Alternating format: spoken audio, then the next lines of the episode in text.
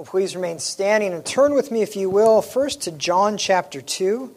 We're going to read just a couple of verses there. If you're using one of the church's Bibles, you'll find that on page 887. If you're able to stick a finger in uh, Psalm 74, that will be our main passage this morning.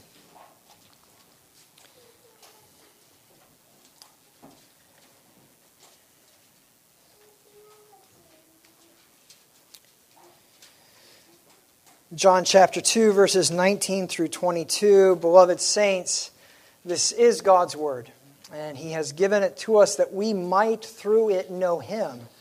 So please give your attention to the reading of it. Jesus answered them Destroy this temple, and in three days I will raise it up. The Jews then said, It has taken 46 years to build this temple, and you will raise it up in three days? But he was speaking about the temple of his body. When therefore he was raised from the dead, his disciples remembered that he had said this, and they believed the scripture and the word that Jesus had spoken. And now turn with me, if you will, to uh, Psalm 74. If you're using one of the Pew Bibles, you'll find that on page uh, 486.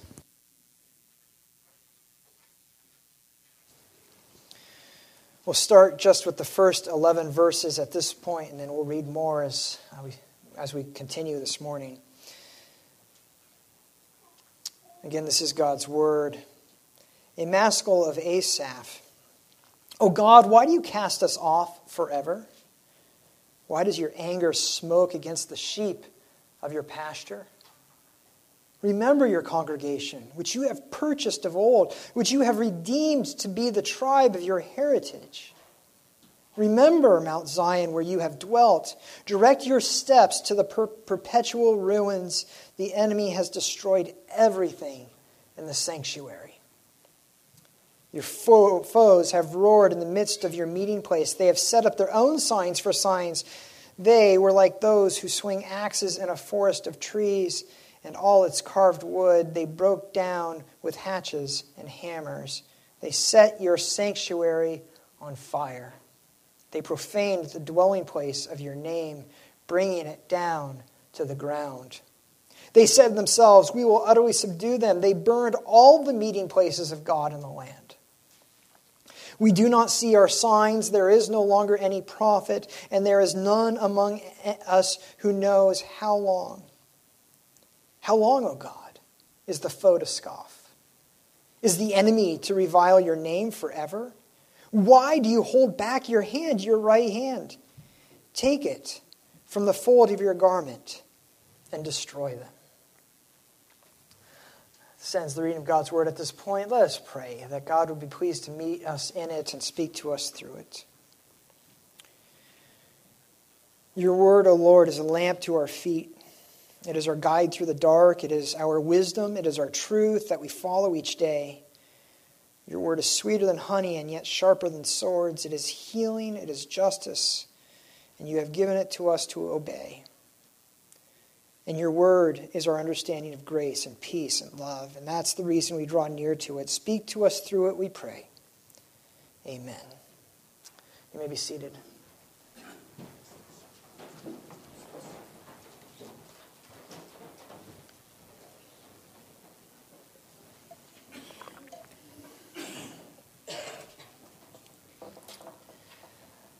We tend to like spontaneity, don't we? That We like the unexpected, we like the surprise, the, the breaking out of the doldrums.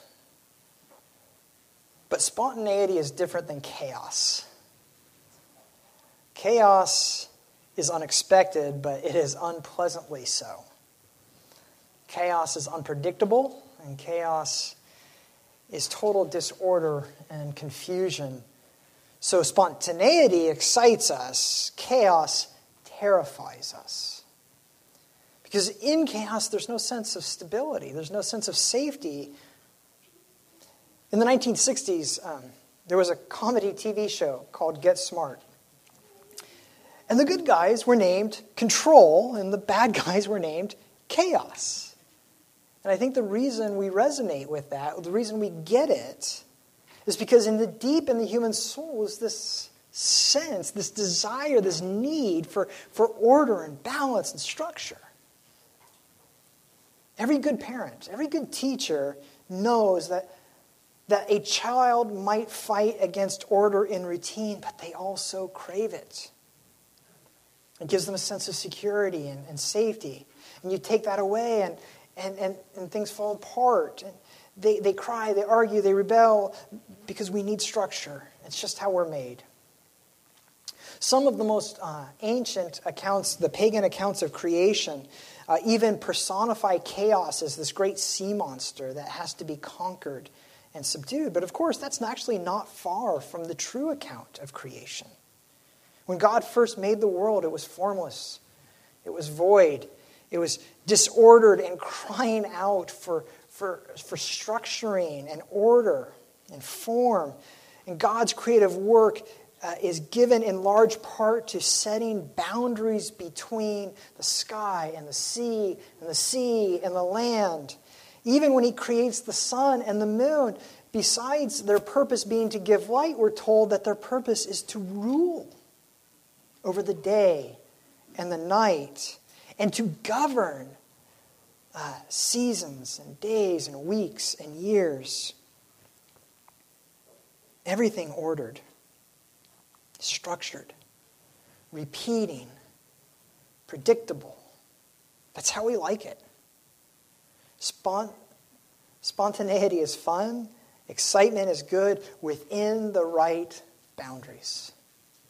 Because uncertainty is terrifying. But sometimes life is uncertain. No matter how hard we try, we can't avoid the chaos. We struggle to make sense out of what's going on, and what then? That's what Psalm 74 is about.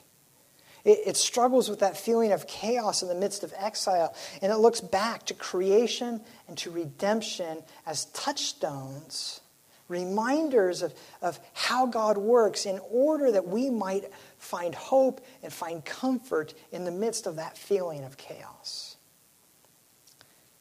What we'll see is that God's way of victory is always through apparent defeat. In fact, if I could sum up Psalm 74 in one sentence, it would be something like this In the midst of dark times, it's important to remember that God's greatest works are always preceded by the greatest darkness. And to see this, we want to first uh, see the question God's people ask when life goes sideways. What are they asking? What's going on? And then, second, we want to look at creation and redemption in order to, re- to remember how God works. And then finally, we want to see how all this helps us to understand and have hopes, hope in the midst of uh, the chaos of life. So that's what we want to do. Uh, I know it's been a few weeks uh, since I've been in the pulpit, and we looked at Psalm 73. Uh, it's probably a faint and distant memory at this point, so I'll just review a little bit. It started, as so many Psalms do, struggling to make sense out of reality. Specifically, uh, it looked at how uh, the wicked were prospering and try, it tries to figure out how following God makes any sense. If it's the wicked who get rich and successful and, and the, the righteous who, who suffer so much, what's the point? And do you remember when everything finally made sense? It's when the psalmist enters into the temple and is able to remember that there's a reality that can't be seen. And as, as he essentially peels back the veil between heaven and earth and sees the angels and sees the Lord, he remembers wait a second things will not always be as they are now. The wicked will one day stand before their Creator and they will give an account. See, the temple was the center of religious life for Israel. It was God's house where He met with His people, and it was the center of their universe. And it was what helped them to see the world clearly. Go to the temple. Go to the temple. Go to the temple. But what do we find in Psalm 74? The temple's been destroyed. What was the psalmist's salvation in Psalm 73 is in ruins in Psalm 74. It's been knocked down, it's been set on fire, it's been defiled, it's been profaned. All this took place in 587 BC when Babylon conquered the southern kingdom of Judah, carried away its treasures, destroyed its temple, and carried those southern tribes into exile. Their riches were plundered, the temple was uh, desecrated and then demolished, and that former glory of God's people became a faint and distant memory. But here's the thing the people knew that they had no one to blame but themselves. You see, they're in exile because they were pursuing other gods, because they indulged in their lust, because they turned away from God. Eventually, God's patience ran out, and He gave them over to their desires, to their own strength, to the false gods in whom they had placed their hopes. He removed his protective hand and he allowed Babylon to come in and plunder his people. Their situation is a direct result of God allowing them to have their own way and trust in their own strength. They've brought this on themselves. And really, God was left with no choice because as they gave in to their sinful lusts, they defiled God's land, they defiled the house where his name dwelt. And so, to guard his honor, to, to protect his name, he had to destroy the temple that had become a den of thieves because of their sin. God was not surprised by the destruction of the temple, he orchestrated it. That's how bad their sin was. That's the extent he's willing to go to to defend his own name, his own honor. And so the people know that they can't claim innocence. They can't appeal to God's justice as in other Psalms. And so what do they do? What are they left with? There's a word in verse 9 that's a bit tough to translate. It's the word translated sign. It doesn't mean like a sign on the wall. It's the same word that God used for the mark he gave to Cain in Genesis 4. It's the same word with, with, which he described the rainbow in Genesis 9 or circumcision in Genesis 17. These were particular kinds of signs. They were visible reminders of God's promises, they were visible and tangible oaths that God had made, like signing a contract swearing that he will not change his mind. They, these signs were there to remind the recipients of what God had promised and that he could not go back on his promises. God has always attached signs to those promises, and this becomes the substance of their prayers. Since the people can't plead on the basis of how good they are, they have to, to plead on the basis of how good God is. The constant refrain in our psalm is, is what the Babylonians have done to God's house, to his name. How can they that have scoffed at God and risen up against him go unanswered? If not for our goodness, Lord, answer them for your goodness, because you're good. Israel's hope, their confidence, is that God will not allow these attacks on his honor to go unanswered. God will not allow his house to remain destroyed. That he will restore, he will rebuild what he has caused to be brought low, including, verse 2, his people. We're your people. We might be a mess, but we're yours. what a great prayer. because their hope is in who God is, they take some time to rehearse history and to establish his character. And that's what we find in verses 12 through 17. So let's read that. Yet God, my King, is from of old, working salvation in the midst of the earth. You divided the sea by your might. You broke the heads of the sea monster on the waters. You crushed the heads of Leviathan, and you gave him as food for the creatures of the wilderness. You split open springs and brooks. You dried up ever flowing streams. Yours is the day, yours also the night. You have established the heavenly lights and the sun. You have fixed all the boundaries of the earth you have made summer and winter. Uh, this language, I'm sure you can hear, is full of echoes from creation, especially that language of establishing the heavenly lights, the sun, and the boundaries on the earth and the seasons and their course in verses 16 and 17. Uh, before uh, God created the sun and the moon and the stars, there was absolute darkness covering the earth. But even the language of dividing the seas and conquering the monsters has echoes of creation. The waters that once covered the face of the earth were divided, the dry land emerged, the animals were all placed on it and then placed in subjection to man, the capstone of God's creation. Because in all of God's creation, what does He bring? He brings order, structure, rule. And it's this that, that gives God's people confidence that He will not allow the present chaos to continue forever. Because that's not who God is. Those who are trampling his house, his creation, will be called to give an account. But there's more. The imagery in our psalm is also meant to invoke the greatest act of deliverance in Israel's history the exodus out of Egypt. So over a thousand years before uh, this psalm was written, the Jews were on top of the world. Uh, Abraham's great grandson Joseph uh, had been tricked by his brothers, sold into slavery in Egypt, but, but the Lord had been faithful and raised him up into power and command. Uh, and Egypt was the most powerful nation on the earth, and, and, and Joseph was second in command. In a time of famine, Egypt had an abundance thanks to Joseph. And his family found refuge and, and, and rescue as they came down and then were given the choicest of the land to occupy and to farm. But eventually they became so prosperous, so great in number, that they were seen as a threat.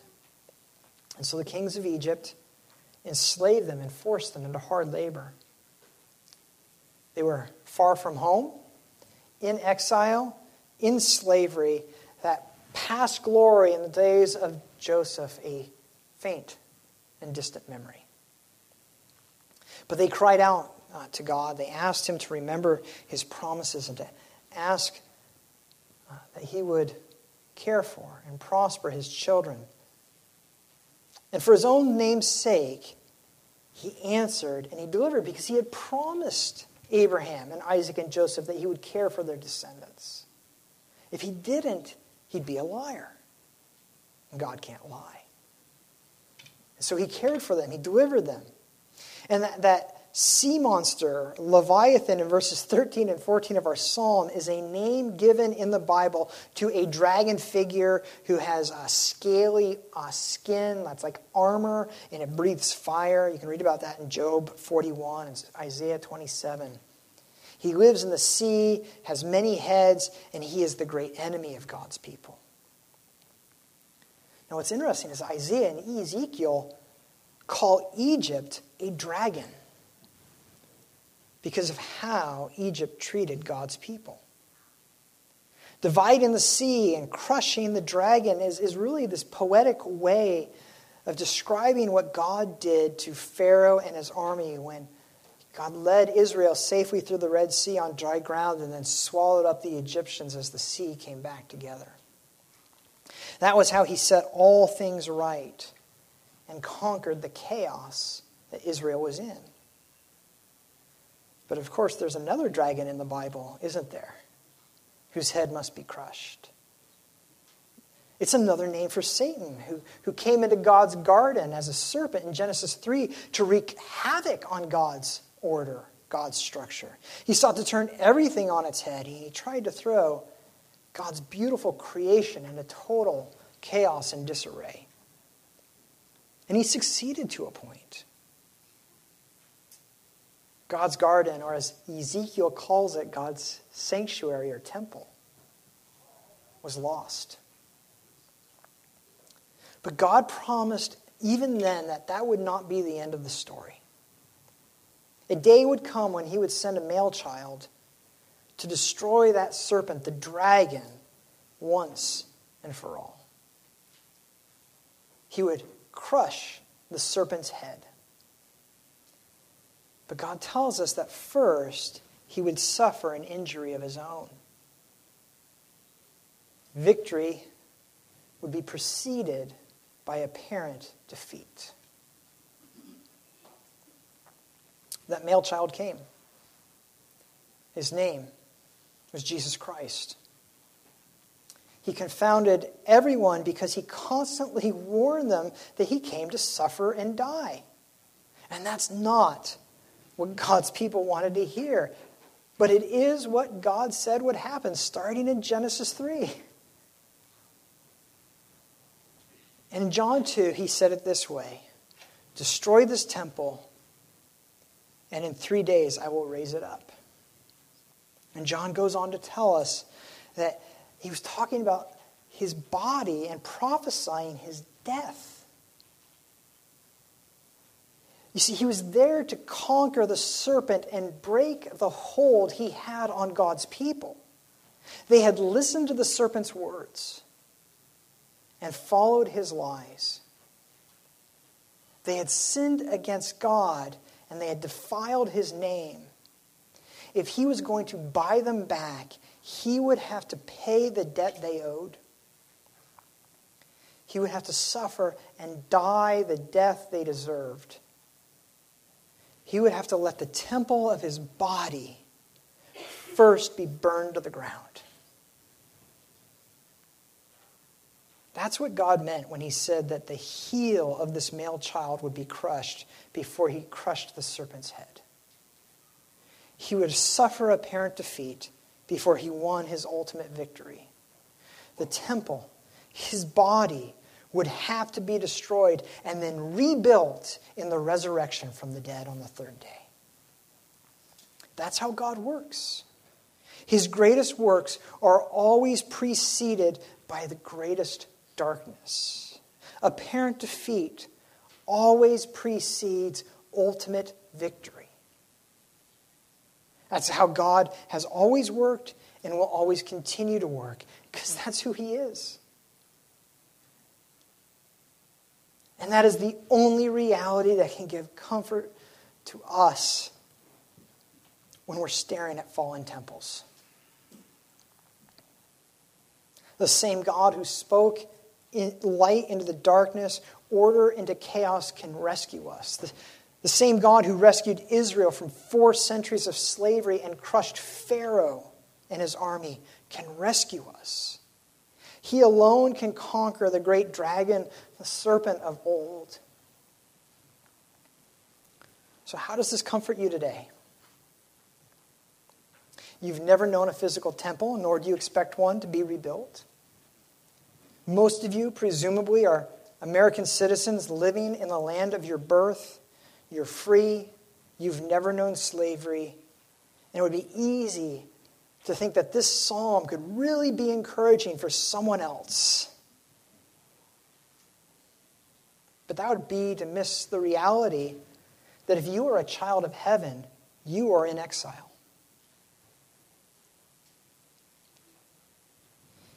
It would fail to admit that daily your sin treats you like a slave, making you do things you wish you could be free from.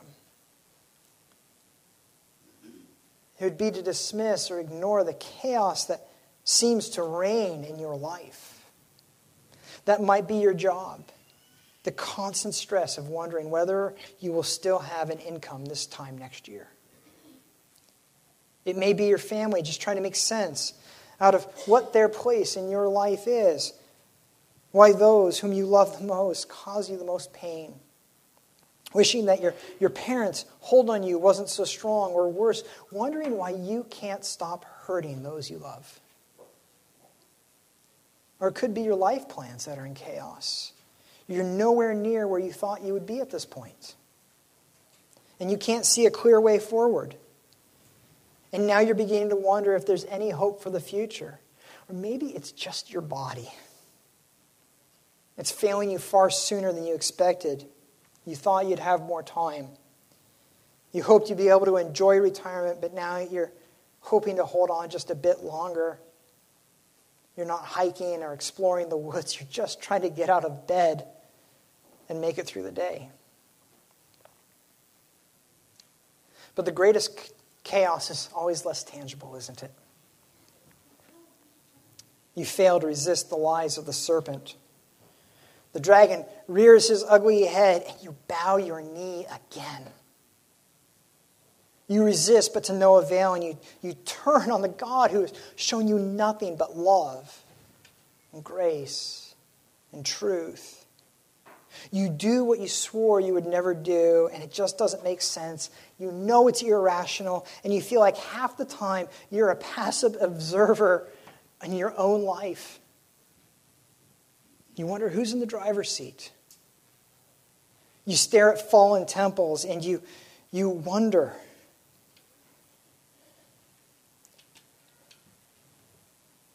What the future holds. It's then that you need to remember the character of God and the promises He has made. See, if we're not careful, Psalm 73 can make us think that what we need is a, is a physical temple that we could touch and enter into and look around. But what we need is not the temple of God, we need the God of the temple. And He is ours regardless of whether or not we have a physical building to come to. That not even death can keep us from Him. He is the God who created everything out of nothing. He is the God who delivered Israel from the strongest army and nation on earth. He is the one who submitted to death only to rise again on the third day. Nothing can stop him from keeping his promises. And what has he promised? Oh, things like Joshua 1 5, I will never leave you nor forsake you. Or John 6, 39, this is the will of him who sent me, that I should lose nothing of all that he has given me, but raise it up on the last day. Or Colossians 1:13, he has delivered us from the domain of darkness and transferred us to the kingdom of his beloved Son. Or Revelation 20, verse 6, Blessed and holy is the one who shares in the first resurrection. Over such, the second death has no power, but they will be priests of God and of Christ and they will reign with him for a thousand years. What he has not promised is that your life will be free of hardship. In fact, he has said things like this The Spirit himself bears witness with our spirit that we are children of God, and if children, then heirs, heirs of God, and fellow heirs with Christ, provided we suffer with him in order that we may also be glorified with him. Or Acts 14, he said, Through many tribulations we must enter the kingdom of God. In the midst of dark times, it's important to remember that God's greatest works are always preceded by the greatest darkness. Let's read the last few verses of this psalm, verses 18 through 23.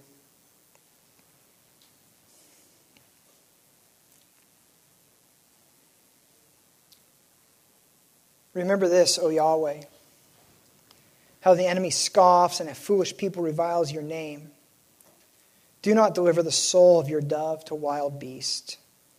Do not forget the life of your poor forever. Have regard for the covenant for the dark places of the land are full of the habitations of violence. Let not the downtrodden turn back in shame. Let the poor and needy praise your name. Arise, O God, defend your cause. Remember how the foolish scoff at you all the day. Do not forget the clamor of your foes, the uproar of those who rise against you, which goes up continually. These promises that we've heard in God's word form the basis of our prayers in the midst of chaos. Verses 18 through 23 are simply prayers for God to remember his covenant, his promises.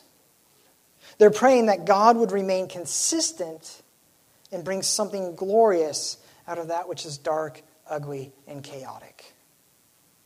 They're asking God to vindicate his own name, knowing full well that he will. You see, when your hope is based on God's character and not your own, you can't fail.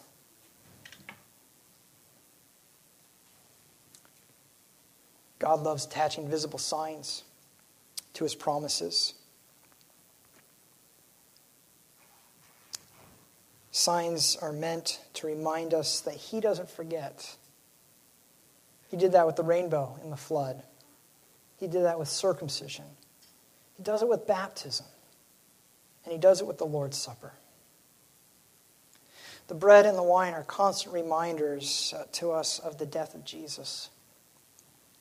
He doesn't want us to forget that before Jesus conquered sin and death, he suffered apparent defeat. Before the serpent's head was crushed, our Lord's heel was. But the Lord's Supper says more than this, doesn't it? Why do we use bread and wine? Why don't we visit the grave? Touch the bones? because we don't have Jesus' physical body, because his grave is empty, because God raises temples. He conquered death. His death was not the end of the story because we serve a risen Lord. And that is our greatest comfort. The sunrise on Sunday was so beautiful and glorious because Friday was so dark. That's how God works. And so when your life is dark and chaotic, remember God's greatest works are always preceded by the greatest darkness. I'd like to ask uh, Pastor Brian and Tim to come forward that we might receive uh, God's sign, that we might remember his promises are always kept. Let's pray.